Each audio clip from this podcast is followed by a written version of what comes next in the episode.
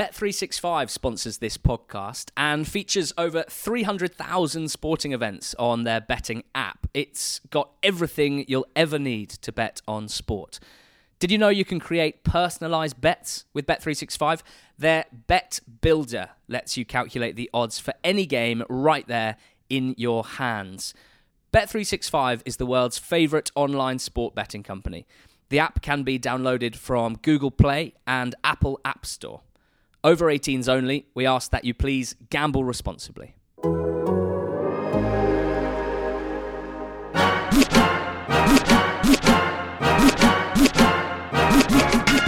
Hello, yes, welcome to episode two of the Going Up, Going Down podcast brought to you by The Athletic. This is a fast paced, feature driven, EFL focused pod containing news, views, and Preston left back Andrew Hughes. Opposite me today is the Nicky Cowley to my Danny Cowley, George Elek. Hello. I'll take that because I think Nicky's the better looking one. So, Okay, well, I'll be the manager then. And, and today, look, it's the best three games of the weekend, previewed, one from each of the EFL's divisions. George Elek's hot take sparks debate. We take a look at the big news from midweek, focus on the concerning situation at Macclesfield, take the temperature of Pompey fans, and finish with my first go at storytelling with EFL Rewind. yeah, all of our pods are completely free and ad free versions are available to subscribers.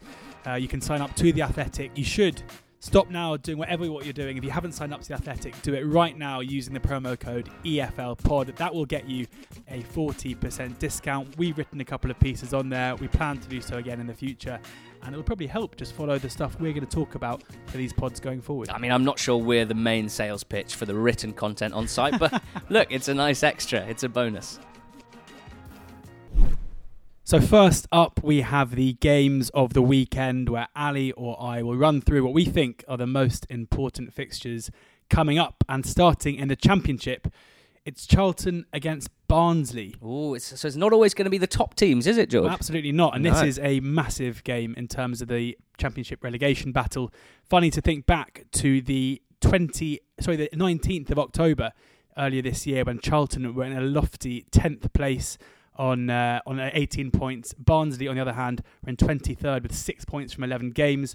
You fast forward a couple of months and it's all changed. Charlton have won just one game in their last 18 and they have dropped like a stone down to 21st with 30 points. They are four points clear of Wigan in 22nd and six points clear of Barnsley, who have picked up under new manager Gerhard Struber and are now on 24 points. So I think you can see where I'm going with this one. If there's ever been a relegation six pointer, this is the one. It's, it's been slightly sort of uh, exaggerated, certainly when we've been discussing the Championship relegation battle, in the sense that the teams between them are Huddersfield and Stoke, who I think we both kind of more or less think are moving away from the relegation zone rather than towards it. Whereas Charlton, as you mentioned, on that terrible run, very much dropping down. It, it feels like, and this might be too simplistic, for Barnsley to get out of the relegation zone, it's most likely going to be Charlton they have to get above, which makes this game really, really spicy. Yeah, I, I think if, if Barnsley lose this game, they are suddenly nine points behind Charlton, and then they would have to pick up. You know, their form would have to change dramatically to give them any chance of staying up. Or Stoke or Huddersfield, the two teams you mentioned, would have to really, really drop away. Especially given that Wigan and Luton both won their last two games as well, which has caused absolute carnage in that relegation area. And it's a difficult time for Charlton. The new owners have come in; they, they've tried to to kind of commit to Lee Bowyer, the popular manager, who of course has had a difficult time under Roland Duchâtelet, uh, the previous owner, but has done such a good job there taking them up. But in the transfer market, hasn't necessarily been all good either. Their talisman and, and kind of top goal scorer last season and best player Lyle Taylor being linked to a host of championship teams hasn't featured much recently or scored much recently. With Brentford being apparently the most likely to take him, Alfie Doughty a young product of their youth system has been linked to a move away again today. Jonson Clarke-Harris is a player they've been linked to bringing in. Uh, Bristol Rovers star marksman, um, but it would be hard to see how necessarily he could come in immediately and replace Taylor. And this is a massive, massive game for them. There's no denying they have to win this one coming up against a Barnsley side who, as I mentioned, brought in Gerhard Struber uh, a couple of weeks ago and, and immediately improved. They have lost three games in a row. They lost to Bristol City, they lost to Preston, and they lost to Portsmouth in the Cup. They've conceded seven goals in their last three games. uh, one at home and one against the League One side. They have a very young team. The the recruitment in the summer was maybe a little bit naive, bringing in very very young players uh, across the park, and they brought in Michael Sollbauer. Uh, who is 29 years old, a, Ooh. a midfielder who they brought in. In Barnsley terms, that's like 35. Exactly, and you think that they have that they- they've understood that maybe they have to sometimes part from the model, the training model that they implement in order to get some some steel in that in, in those ranks. This is a huge game for both, and I think that even despite the, the drop off of results recently, Barnsley's performance levels generally generally over the last six weeks or so have been much much higher than Charlton's. Charlton are, are however difficult to beat at the Valley. And I think this is a game where, for both of them, it's so crucial that they don't lose it because you know that gap of six points can become three, it can become nine. I reckon this is going to be a draw. I have a feeling whoever scores first here is probably going to sit on that uh, and and try and ensure they don't lose that lead rather than going for anything more. But Charlton, in their last four games in the Championship, have drawn two all at home to Hull, beaten Bristol City three two. Drawn two, two all at home to West Brom and drawn nil nil against Fulham. Those are four teams in the top half of the table, three teams gunning for promotion. So this should be an easier test. I'm saying one all. We're at that stage where managers are using the phrase every game's a cup final, which is just so ridiculous. I hate it. There's still 17 league games to go. They're not all cup finals. And yet, if any game fits the bill, this one in the Championship this weekend, Charlton Barnsley is probably the one. I'm going to League One and I'm going to fifth placed Sunderland, who are travelling to Portsmouth, who are seventh. Again, big game. Become a bit of a grudge match this as well, given you know the amount of times they played last season. Last season, they played five times uh, as League One teams. Sunderland took the spoils 1 0 on aggregate over two playoff games, two tense, tense, tight playoff games. Portsmouth obviously won the EFL Trophy final on penalties, uh, and a Portsmouth home win in the league was followed by a draw at the Stadium of Light. So, not much separated them last season. They both missed out on promotion, which was hugely disappointing for both sets of fans. And there's only one point between them now, with Pompey having played one game less. And they are just very well matched when I'm when I'm trying to think about how this game plays out. I mean, there's so many similarities. They both had slow starts to the season, but they're both looking pretty ominous now for the teams above them. Sunderland unbeaten in 9, 19 points in that time. Pompey 16 points in their last eight. So both of them around that two point per game mark, which normally translates to, you know, automatic promotion over the course of a season. I think in terms of style, they're going to cancel each other out to, to an extent as well. They're, neither of them are, are particularly ambitious attacking teams or particularly uh, impressive in terms of consistent chance creation. Neither of them actually have particularly prolific goal scorers in their team either. The biggest goal threat on the pitch likely to be Pompey winger Ronan Curtis playing off the left wing, who has 11 league goals. So he could be a key man. As well, if you look at home and away records, Pompey at home, exceptional this season. Eight wins, five draws, no defeats. They've beaten all the current top three at home, and Sunderland away with the fourth best record in the league. So, you know, pretty much even Steven across almost everything that I can think of, except that Sunderland played on Wednesday night. Not only that, they were at Tranmere on that boggy, muddy pitch. It was a hard fought 1 0 win. Pretty ugly game, in all fairness, but they did get the win. I just think with the travelling to Portsmouth on the weekend, their legs might be a bit heavier, and I'm predicting a narrow Pompey home win, but no love lost between these two teams. So I wouldn't be surprised if it gets pretty lively, which I'm quite excited about. Do you think these two teams at the moment have claimed to be the best teams in League One at the moment, as it stands? I'm glad you asked me that because my, my current hot take, and it's not my turn for hot take debate, but my hot take at the moment is there's no best team in League One. I've, I've just decided that there's you can you can pretty much group six or seven, maybe even eight teams, uh, all about sort of eight eight and a half out of ten. Uh, I don't think there's anyone at the moment that's above that, so it's interesting to see how it will shake up and shake out in May. Shake up and shake out. Yeah, shake up, shake out derby. Exactly. Uh, And uh, what about you for, for League Two? I'm hoping you might give us something from there. Yeah, heading to the to the southwest for a top of the table clash between Swindon Town and Exeter City. This is sec- uh, second travelling to first in the league, but they both come here on the back of defeats in midweek, which is surprising given that neither lose many games. Uh, that leaves Swindon four points clear of Crewe in third, and Exeter just two points behind them as well. We spoke for regular listeners of the Going Up, Going Down podcast uh, of, of episode one, I should say. You'll know all about what happened uh, with Swindon and their strikers Jerry Yates and Owen Doyle. So important to point out here that maybe we were a bit too quick to uh, to laugh at, at Swindon's um, poor fortune because Jerry Yates has returned on loan, and Owen Doyle was left out of Bradford's side on Tuesday night uh, around rumours that he will be returning to the club as well. So we know that Yates will be will likely be playing here. It's possible as we speak on you know Thursday afternoon that Doyle could also be in the lineup.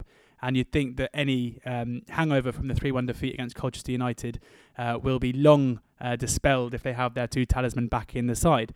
Uh, and they lacked both of their cutting edge uh, against Colchester United in what was a fairly level game. I think the shot count was about 13 0. Um, but just having that natural goal scorer up top was lacking, and that's why they ended up losing that game. Exeter, quite an awkward opponent, though. Definitely. And I think the important thing to point out here is, is just what a good job Matt Taylor's doing. Uh, for people who don't know much about Exeter and, and, what's happened over the last 18 months. Yeah, it's, it's, not former Premier League left foot legend Matt Taylor, it's not. sadly. It's, uh, it's former Lumpet Long Exeter centre back Matt Taylor. Um, but Paul Tisdale was as close as we've kind of come to a an Arsene Wenger or Sir Alex Ferguson in the EFL. He was manager of, of Exeter, spanning a, you know a couple of decades. He took them out of non-league and took them up to the lofty heights of League One, which is uh, you know far eclipsing where they should be as a football club. And we've seen. You know, I know it's a, a funny comparison, but we've seen how difficult it is, both at Manchester United and at Arsenal, to take over from a manager who has such control over a club and you know embodies everything that they're about. And Matt Taylor has made that transition seamless. Uh, last season, they were very comfortable in the top half of the table, and now they are second in the league. And nobody expected this rookie manager to do so well. He's helped by a team which, again, is performing above expectations. Randell Williams is the star. He's a 23 year old winger who already has 10 assists and three goals. Nicky Law might have something to say about that. And Nicky Law is, I was going to say, he's the star, and Law is the talisman. He is he is the seven goal and seven assist man from midfield. So many of his goals so crucial to, to important wins. And then Ryan Bowman has stepped in as well. Jayden Stockley left the club after amazing goal scoring antics. Uh, for Preston North End this time last year, and Bowman is the, currently the club's top goal scorer with, with 10. And with coaches like this, when you look at a squad and you can't quite work out how this collection of players is doing so well, then you have to credit the coach, and, and that's why Matt Taylor must be one of the you know rising stars of the EFL. An interesting side note to this game: in the last 13 matches in all competitions between the two, dating, dating back to 2009, Swindon have won just one, and that was nice. in the that was in the old Johnstone's paint pot as well. So Exeter have a great record in, in this in this fixture. They've won three of the last four in the league. I don't think that's going to continue. I think that Yates' return, Swindon's home form, we've seen sometimes they put in some dud performances. It's normally followed up with a good one, and uh, and I think given the home advantage as well, it'll be pretty tight. But I reckon Swindon to win by a goal, one 0 or maybe two one. Right, time now for a debut hot take from George, which I'm especially excited about because uh, we went for pizza on Tuesday night, and a picture of the pizzas we ordered was tweeted. One of which was a spicy salami pizza, and every person that tried to guess who ordered what guessed that George Elek had the spicy one because he likes to ruffle feathers. Uh, so, Spicy George, what is your hot take this week? Yeah, I've made myself unpopular with some sets of fans, and I have a feeling I'm about to do the same thing. But uh, my hot take is that Bristol City aren't very good. Really? Um, they're currently sixth in the championship. And it's maybe not that they're not very good. It's more that, that there's an assumption from not only their fans but fans in general that they are a striker away from being a, a team that could possibly challenge for automatic promotion, let alone the playoffs. I think I would be surprised if they finish in the top six where they are at the moment.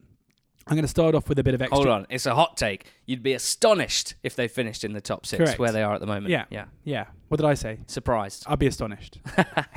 Knock me down. Yeah, I'm going to start off with some XG stuff, and I know that's not for everyone, so please do listen because I'll get to some other um, kind of more sim- more basic stats. I'll say, and also this stuff's good, so you should listen. Their expected goal difference over the course of the season so far is minus 0.32. So on average, in every game, they are giving up about a third of a goal in terms of supremacy and the quality of chances that they're creating.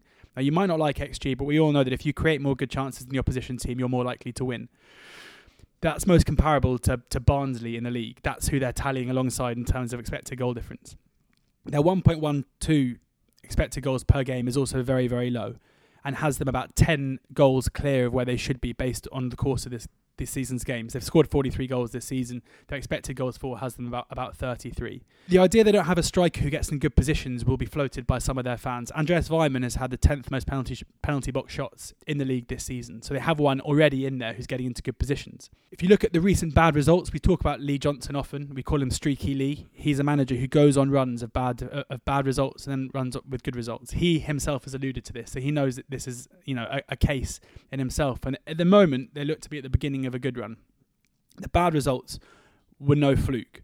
They lost 3 2 to Charlton. That's Charlton's only win in 18, uh, in 18 games in all competitions. The XG for that game is 2.38 to 0.82. So they were absolutely battered and lost 3 2. The one that lost to Sheffield Wednesday, again, 2.21 Sheffield Wednesday, 0.18 to, uh, to, to, to Bristol City. So in both of these games, the final scoreline hasn't reflected the level of dominance their opponents have had. What about when they win? Do they do they ever dominate games? Well, recently they've changed system to a 4-1-4-1 with Korey Smith sitting in front of the back four and Paterson's come in as well. That has certainly helped things, and, and they're looking more assured than the games that I've just spoken about. But if you're looking at recent games, they lost the XG battle against Reading midweek in a game they won 1 0, and they somehow kept clean sheet in the 1 0 win against Barnsley. Barnsley had so many chances in that game. Uh, especially at nil nil. Looking at individual players, my issue with them is they do not have. They are very one dimensional in attack. They don't have creators in that in those withdrawn roles. If you're looking at chances created in, the championship this season, their highest placed player is Eliasson at 19th, who is definitely a live wire. He's definitely the one player that they have got where you can say he has the capability to do anything with the ball. Josh Brownhill, another player that I'm really keen on, he's 34th. When I wrote this, or when I started doing my research earlier this week, Brownhill was, you know, the shining light at the club, and now we're finding out that he's likely to leave before the, the, the window closes, and that is a massive issue. The next player they have on that list is is uh, Famara in 67th, their big target man. That is not ideal. And if you're looking at the teams around them, Leeds have three players before you get to Eliasson in 19th. West Brom have two players before you get to him. Brentford have two players before you get to him. Fulham have two players before you get to him. By the time you get to Diédhiou, basically all their midfielders in there. So they're one dimensional in, in, in terms of what they're creating there seems to be an idea that Nahki Wells is going to come in and solve all their goal scoring issues. I think he's going to be feeding off absolute scraps. And you're comparing him to a team in QPR who, if it wasn't for their de- defensive frailties, you know, they create so many chances. They've scored the joint most open play goals in, in the league this season. He is playing in a side who, despite not being in the top end of the table for points, is right up there in terms of chance creation. And they're going to be getting rid of Brownhill, their most consistent creator. I, I think they're they're there's big trouble coming up for Bristol City. I think that their currently position doesn't reflect where they should be in the league, and I'm sure many Bristol City fans are going to be listening to this saying we're in sixth, we deserve to be there. Fine, you're entitled to that opinion, but I don't think you're going to be there come the end of the season. This Athletic podcast is brought to you in association with Stitch Fix. Now, Stitch Fix is an online personal styling service that takes the hard work out of dressing well. And it is hard work for me. I can't speak for George, but it's something I find tricky. So, uh, to get started, you go to stitchfix.co.uk forward slash athletic. And what you do there is you fill in a style quiz. It's a brilliant thing to do because you tell them about your personal style, if you have one, your budget, your size and shape, but also what you're looking for, your clothing needs and wants. And then at that stage, a personal stylist sends you five items of clothing, each handpicked especially for you from a selection of 100 brands. And then you try them all on at home you style them with other items in your wardrobe, and you pay for what you love, and then you send back the rest. So for the stylist's time, you pay a charge of £10, which is deducted from the cost of anything you decide to buy. And the, yeah, the beautiful thing is, George, you, you try before you buy, and they send it to your own home, so you don't even have to go and pick it up. You were actually there when I, did my unboxing. Yeah, I was. How uh, did you enjoy that experience? I loved it. I loved watching you try on clothes and pout at the mirror. Um, and I was impressed. There was a quarter zip that you basically haven't taken off since you unpacked the boxes. There was a pair of jeans that I, I don't think you put on again since. But all in all, it was a positive one. And I must admit, I have since been on their site. So that tells you all you need to know. There you go. And the good thing is, Those jeans which were just slightly not the right size, they'll be sent back and you can continue on the same theme. So I'll be receiving a few more items of clothing uh, in future weeks, which I'm looking forward to. Stitch Fix allows you to save time because they do the shopping for you. Uh, discover new styles and enjoy top styling tips. Get started with Stitch Fix today and support this podcast by going to stitchfix.co.uk slash athletic right now. That's S-T-I-T-C-H-F-I-X dot co dot uk forward slash athletic. Now we get to the news segment of the podcast, not the back page where Ali and I look at some of the stories that have come out of the EFL in the last week or so that maybe won't get the mainstream media coverage that they deserve. The first bit of news is the retirement of Billy Kee. Now, over the last few years of us covering the EFL, it's a name that we've discussed a lot. Uh, as a, a, a, pretty iconic goalscorer at League Two level for a very popular and very successful Accrington Stanley team. Uh, Kee was probably at his absolute best in their League Two title winning season. 25 league goals he got in that season, including uh, the most memorable and 94th minute winner against Luton, which goes down as, as probably Accrington's greatest ever victory in terms of, of the emotions and what it meant for the club going forward. 13 goals in League One last season. He has just consistently scored goals uh, for John Coleman and this Accrington side. Uh, but off the pitch, uh, Billy has been very open with his battle with mental health issues, uh, open in a way that has been completely admirable and also had a big impact on the way that football and the EFL have discussed mental health issues, especially now with the EFL's charity partner, the Mind Charity, uh, who are a mental health charity. Kee's openness in discussing the problems that he's had, uh, the way that he has attempted to deal with them, and uh, essentially reducing the stigma around them uh, have been hugely impactful uh, across the whole community. So Kee retires with the full respect and support of, of everyone. He's only 29 years of age. The club have said that, of course, they will support him with whatever he decides to do going forward. But in his statement, he said, The most important thing is my health and my family, my wife Lee and two sons, and now I've made the decision. I feel in a better place.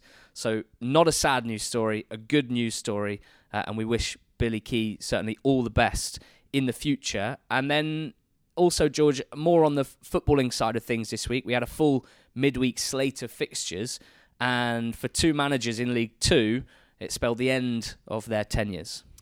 Yeah, Scunthorpe uh, have sat their manager Paul Hurst. Uh, he came in in the summer, licking his wounds a bit after a torrid time at Ipswich. Uh, he's a guy who who, done a, who did a fantastic job both at Grimsby Town and at Shrewsbury as well, earned his big chance at Ipswich. And I think it was a bit of a coup for, for Scunthorpe to get him, but they have dispensed of his services after uh, five games with, without a win. It felt peculiar. It was a somewhat of a surprise to us. It did. They were one of the pre-season favourites for promotion, and I think very quickly people understood that the rebuilding job there was was bigger than it seemed.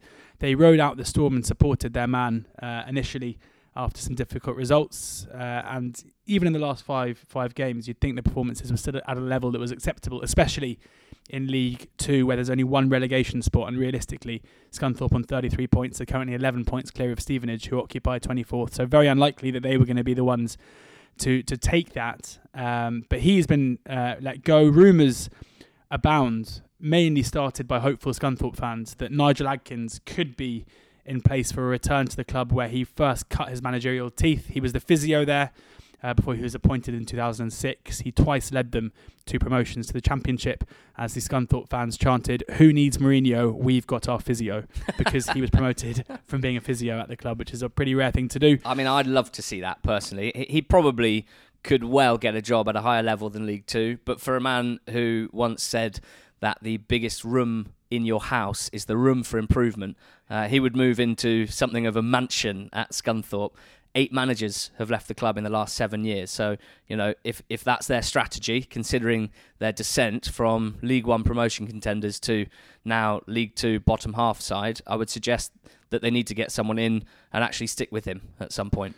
Yeah, and another another team that needs to get someone in now is, is Cambridge United, who've sacked Colin Calderwood uh, after two back to back 4 0 defeats one at home to to Stevenage, who, are, as I mentioned, the bottom of the league, and the other one at home to Salford. I think, despite him him and his side showing some signs of, of some decent football and like a decent side early in the season, when they're losing two games back to back, four 0 at home against two sides who aren't really any great shakes in the league, uh, your days are probably numbered. Yeah, Cambridge looking for a new manager as well.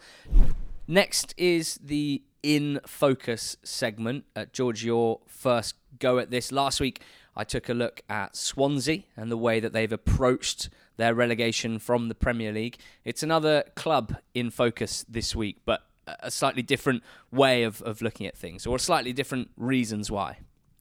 Yeah, uh, it's, it's, kind of a, a, focus on off the field issues here, um, and we're going to be talking about Macclesfield Town, who uh, are a club in in turmoil and in crisis. Uh, if you haven't read uh, the piece from Matt Slater on the Athletic that came out this week, fears grow for stricken Macclesfield with price set at 1.2 million by a Ibiza-based owner and Les Sealey's son, the only serious bidder.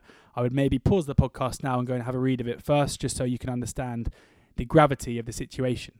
Um, as Matt says in, in the piece, just to sum up kind of the, the background to what's going on, a hearing to wind up the club over unpaid tax and wages was adjourned for the 10th time a fortnight ago, when a judge agreed to give the Iraqi born businessman, now based in Ibiza, until March the 25th to either settle his debts or sell the club. This is an issue that's been rumbling on now for, I mean, years. Um, the Amar Alkadhi is the Macclesfield owner. He came to the club about 15 years ago and despite initially being uh, welcomed due to the, the cash injections, it's been pretty clear to see for the last 10 or so years that he either has no means or no interest in funding the club anymore. This has led to the aforementioned unpaid tax bills and players, the playing staff and the non playing staff, not being paid their wages on time. It is phenomenal, or, or at all. It's phenomenal what they are doing on the pitch. That's the one thing to point out initially, and credit to the fans and credit to the players. They're they are on 34 points from 19 games, which, given the issues they've got at the club, is, is quite something. Similarly, their promotion out of the National League was was bizarre, and as as Matt mentions in the piece, it came despite them having one of the lower budgets in the league. And if anything, it's negatively impacted the club because the costs of running a, an EFL club are so much higher than running a National League club. There are, of course, similarities to the issues at Burn, uh, sorry, that we saw at Bury before Bury went out of business. Steve Dale was, was the owner there, and we're seeing very similar words and statements, whatever we do here from Amar Alkadhi, we know that there is a buyer in Joe Sealey, the, the son of Les Sealey. Uh, we've known that for a few months now, um, but there seem to be unforeseen costs and unforeseen debts constantly coming out. And Amar Alkadhi is refusing to make clear the secrets of Macclesfield, Macclesfield Town Football Club. He is not willing to show what level of debt anyone who takes on the club will therefore owe. Yeah, that seems to be at this stage the main sticking point. That it's it's clear that the potential buyers of the club understand that they're not going to be taking over a club in a good state financially with debts, uh, certainly reported debts to former managers, Sol Campbell uh, and John Askey as well. But it's secret debts, as you've said, that have not been revealed by the current owner. You can completely understand why a potential owner is not going to blindly buy a club without knowing the full extent of the picture. And what's difficult to understand is why it's not compulsory. And and this is where I don't know if it's an understanding of the of the laws of the land or an understanding of business laws or an understanding of the of the EFL's rules and laws surrounding ownership of clubs.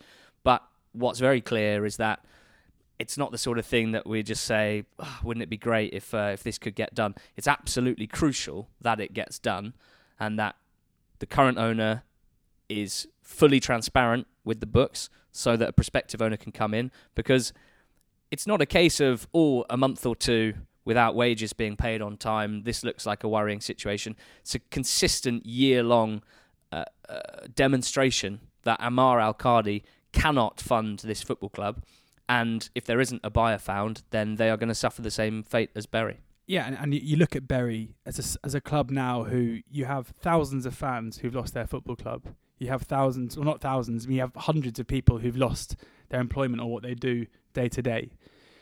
It's so important that we use any kind of influence we possibly have to make sure people understand the gravity of this situation and how close we are to having a similar conclusion. They've been docked six points already after failing to pay their players, who then went on strike. So a game against Crewe was postponed. They couldn't field it. Four points were also suspended, but they're likely to be docked that now as well because they couldn't play their game against Plymouth Argyle because the EFL made a call due to the not the uh, stadium not receiving its safety certificate. You have rumours yesterday of players at the club asking the EFL if they're able to terminate their contracts so they can go and play for other clubs and be paid.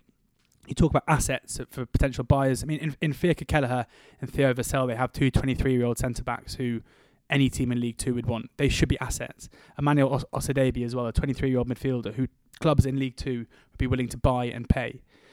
These guys, if they're allowed to walk away because Alkadhi Al Qadi's refusal to do the right thing for the club. Well, they'll, they'll walk away because of a lack of job security. Absolutely, but then but that could be provided by the people in, in you know with wielding the power, doing whatever they possibly can in order to help this football club and help the people that care about it. it. It's so important that this doesn't isn't allowed to rumble on in the same way because it'll only have the same conclusion. And uh, so we just keep everything crossed that we'll be talking soon about Macclesfield Town and the great stuff they're doing on the pitch. Their new manager, Mark Kennedy, is, is the third manager at the club so far this season, given the instability, and they and he's made a very very good start. So.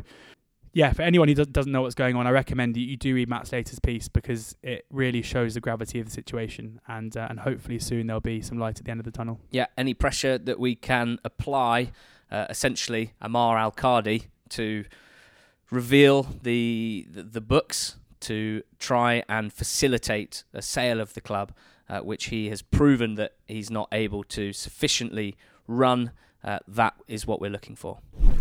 Last week, it was the turn of Sunderland fans as we delved into the mindset and the psyche of how they're feeling about their season so far. And a coincidence that this week we'll be talking about the, the fans of the club that they're playing over the weekend. So we've asked a few questions of the resurgent Pompey how they're feeling about their season. Yeah, spot on. I spoke about the, the fixture at the top of the show this weekend. I talked about how, just in terms of pure playing uh, style and, and current results and position in the table. There's a lot of sim- similarities.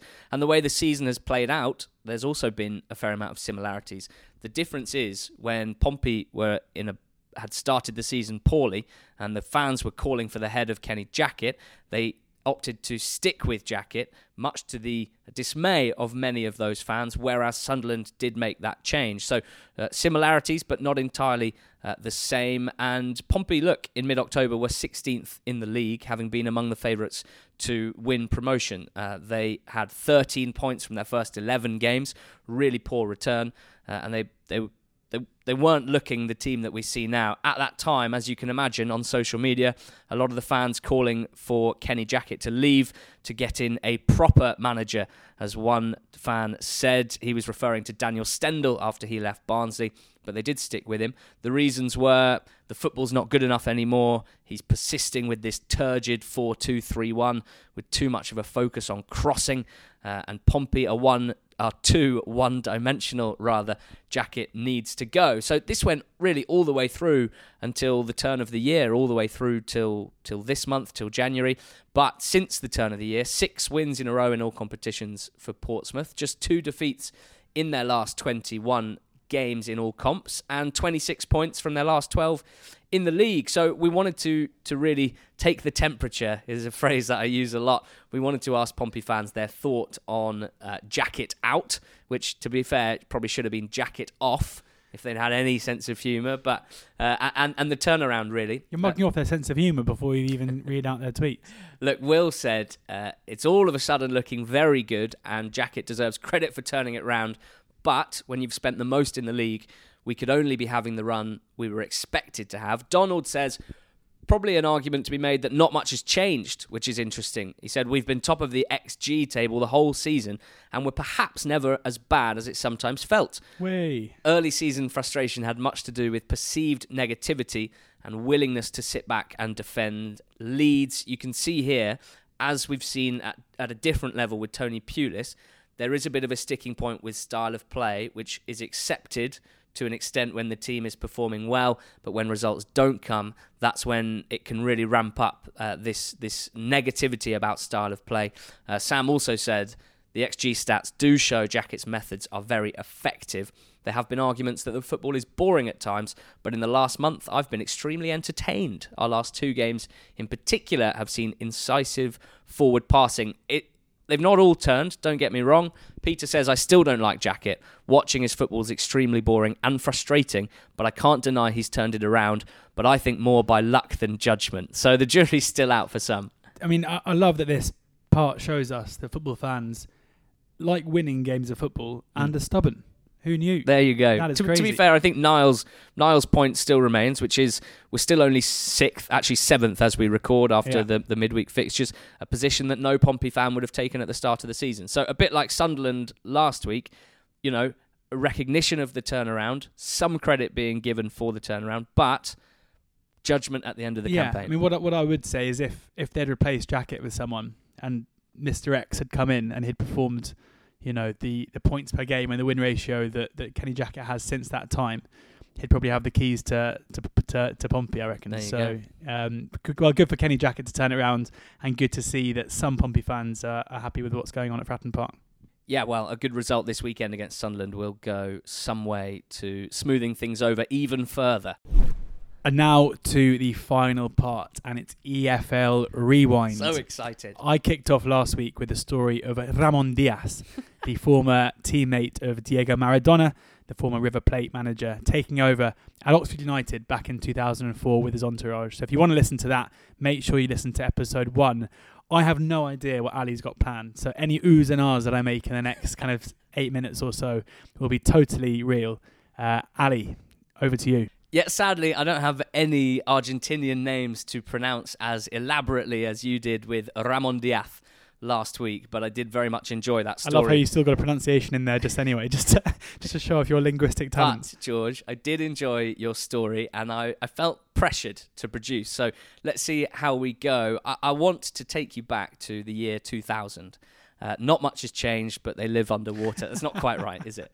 Look, long before Frank Lampard used his connections at Chelsea to get some tidy loanees for Derby, his uncle, Harry Redknapp, was helping out his former club, Bournemouth, where he'd played and managed for an extended period of time by sending them young talent on loan as manager of West Ham. Firstly, it was Rio Ferdinand, and then four years later, a youngster called Jermaine Defoe. In the 99 2000 season, when Defoe was 16 17, he was part of the exceptional West Ham Academy team that won the under 19 Premier Academy League. He scored two goals in the final against Arsenal, making a name for himself as a young goal getter. In fact, at the start of the 0001 season, he had made his debut for West Ham, a League Cup game against Walsall, in which he came on in the 77th minute and scored the winner in the 84th minute. So, one sub appearance for West Ham, one goal. But a few weeks later, with the likes of Paolo Di Canio, Freddie Kanoute, Davor Suker, and others blocking his pathway at West Ham, Redknapp sent him to his old mates at Bournemouth in the second division, which is now League One, English football's third tier, on loan just after his 18th birthday. You can picture Jermaine Defoe now, much later on in his career, and you can imagine quite clearly that he was very small, very skinny, and was wearing a very baggy red and black shirt. And three months on from joining Bournemouth on loan, Jermaine Defoe has just played only his 10th senior league game in his career. He has scored in every single one of those games, netting 12 goals in his first 10 league games ever. At the age of 18, and not only that, this was a post war record. He absolutely set the world alight. And what I loved researching this, watching the goals back, in that run, he scored two headers, five with his right foot, five with his left Have you foot. seen all the goals? I've seen all the goals, and I will be tweeting the video I'm interested about this. on I'll tell you why. NTT20 Pod. I know why. We'll get to that. Look, we've all recognised what Defoe has done so well throughout his career 163 Premier League goals. I think we can picture his trademark sort of finishes. And we had a couple of these during this run at just 18 years of age. Number five of 12 was against Wycombe, cutting in from the left, smashing it into the top corner from the edge of the box. So powerful his shot which for a guy his size just never quite made sense, but was incredibly effective. Number four against Northampton, number 11 against Wrexham. These were both one on ones, hard and low finishes into the bottom corner. But his first two goals are headers. His first ever league goal in his first game is at Stoke on a windy Saturday, and he climbs high and heads home across from about 12 yards. And you think, I've not seen that really since. So, two of the goals are headers. The best ones, though, George. And again, I will be sharing the video, so stay tuned to NTT20 Pod on Twitter. The two best goals are both lobs. One of them running onto a ball over the top, uh, lobbing the keeper on the bounce, and potentially the best of the lot, the best of this record breaking run of 12 goals in 10 consecutive games. Well, I wanted to ask you, George, what you were up to on Boxing Day in the year 2000. Ten year old George Elek. Yeah, I was I was very very cold, wishing I'd was playing my, with my new PlayStation in uh, in the stands at the Manor Ground, uh, watching Oxford's getting beaten two one by Bournemouth, and ever since then, I mean, me and my dad and my brother have, have often spoken about this goal, about this Jermaine Defoe goal. I mean, he scored twice in in a two one Yep. win f- for Bournemouth, and we remember just this kid picking up the ball, beating I think three or four players, and then chipping the keeper, and everyone's turning around, looking at themselves, looking at each other, thinking, "What the hell have we just seen?" And so you just telling me then that is, I can actually see it again. I thought it was one of those goals that was con- you know confined to history because there was no no footage. So I'm looking forward to seeing it. It'd be interesting to, to know how it stacks up to your memory because, of course, we all have those memories as, as kids. And, you know, depending on what's happened since, sometimes they do get exaggerated. But of all the 100 goals Oxford conceded in the league that season, coming rock bottom uh, of the second division, it probably was the best. So good, in fact. Have you watched all 100 of those as well? I haven't seen all of them. Look, uh, 442 wrote a piece about this famous loan spell. Uh, Hugh Davis, who's also a friend of the pod, was writing it. There are some great quotes in there. Uh, Sean O'Driscoll, who's the manager at the time, in his first season as a manager, he said his goal at Oxford left us apologising to the opposition bench. He was running away from goal. You thought he was just going to recycle the ball, but he swiveled and chipped the keeper from a tight angle. It's probably not even the best story from the run because in the next game, which is the eighth of the 10 game run, uh, Richard Hughes picks up the story here. Teammate, obviously, uh, the, the Scottish Italian legend that is Richard Hughes. He said we were getting beat 2 1 by Luton. Jermaine, eight games into his run, we got a penalty in the 83rd minute. I was on penalties, and the Luton goalkeeper, the late Mark Ovendale, was a former teammate, so I knew what he would do. Jermaine tried to grab the ball off me, saying, Please, please, I want that record. I said, I couldn't care less about your record. We're 2 1 down with seven minutes to go. He wasn't happy, but I pulled rank and scored, and then Jermaine scored the winner in the last minute. Amazing, amazing. It just couldn't have gone any better. So it's it's obviously getting loads of headlines. The club are, selling T-shirts saying "Who let Defoe out?" to try and help fund their new stadium, which they're fundraising for at the time. But uh, you know, on a footballing level, it wasn't just about this. Before Defoe arrived at Bournemouth, they were 15 games into the league season, and they only had 13 points. So they were right down the bottom of the table. After he joins, they have 31 games remaining. They get 60 points, just under two points per game. And what this means is they fly up the table. After the 12 in 10 that he scores, he gets 6 in 19 afterwards. So slightly less prolific, but still decent. The team keep rolling, and they win 10 games in the last 13 to get to the cusp of the playoffs. F- further context for you Eddie Howe is captain and playing centre back for them. Uh, Defoe's strike partner, his main sort of target man foil is Steve Fletcher. He's a legend at the club. Still at the club, isn't he? He is still at the club. But a- another EFL record holder, James Hayter, he of the fastest ever hat trick, he is he, he's there as well, putting pressure on Defoe. Uh, to end the story, I think it, it's great when you research these things because extra stuff pops up. In the last game of the season, Bournemouth uh, went to Reading away from home. Now, Wigan were two points ahead of Bournemouth in the last playoff spot and they drew nil nil on final day. So Bournemouth, had they beaten Reading, would have made the playoffs with this amazing late run. Now, from a Reading perspective, their hosts, they'd already qualified for the playoffs. They weren't getting automatic. They knew they were coming third, so they knew that their playoff semi final would be against either Wigan or Bournemouth, who they hosted.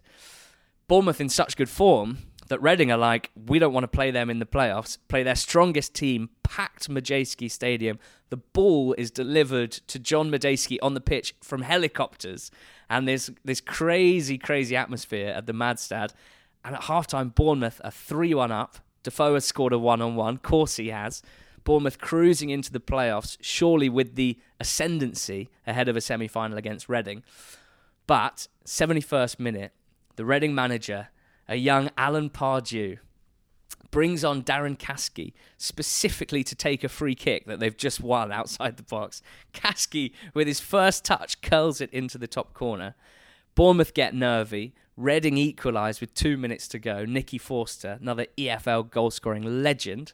And in the final seconds, Bournemouth player Stephen Purchase shoots, is heading into the top corner, and Graham Murty, who's quite a small fullback, jumps higher than Pele to head the ball off the line, up and over.